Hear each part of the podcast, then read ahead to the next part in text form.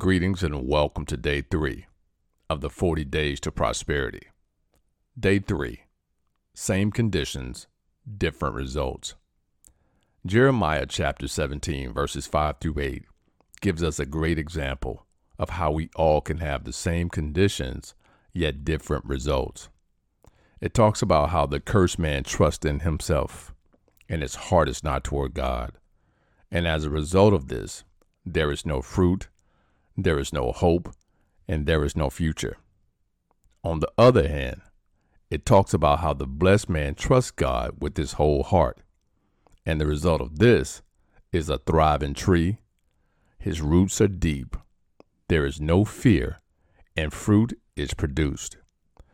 Chapter 17, verses 8 from the Message Bible reads this way They're like trees replanted in Eden, putting down roots near the rivers Never a worry through the hottest of summers. Never dropping a leaf. Serene and calm through droughts, bearing fresh fruit every season. Luke chapter 6, verse 46 through 49 talks about how we can have the same storm, yet a different outcome. I want you to make this confession on today. I am not moved by what I see. I am not moved by what I hear. I am not subject to the times. I will keep obeying God. I will keep tithing. I will keep sowing seed.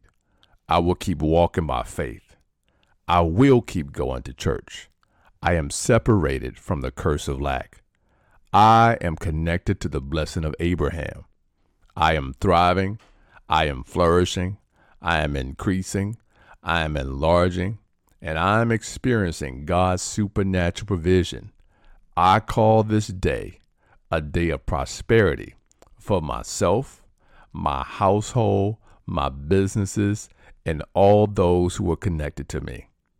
Wake your successful self up, dominate your distractions, believe big again, and get your cake up so that we can do kingdom. Make this confession with me. I got benefits. I lack nothing. God got me.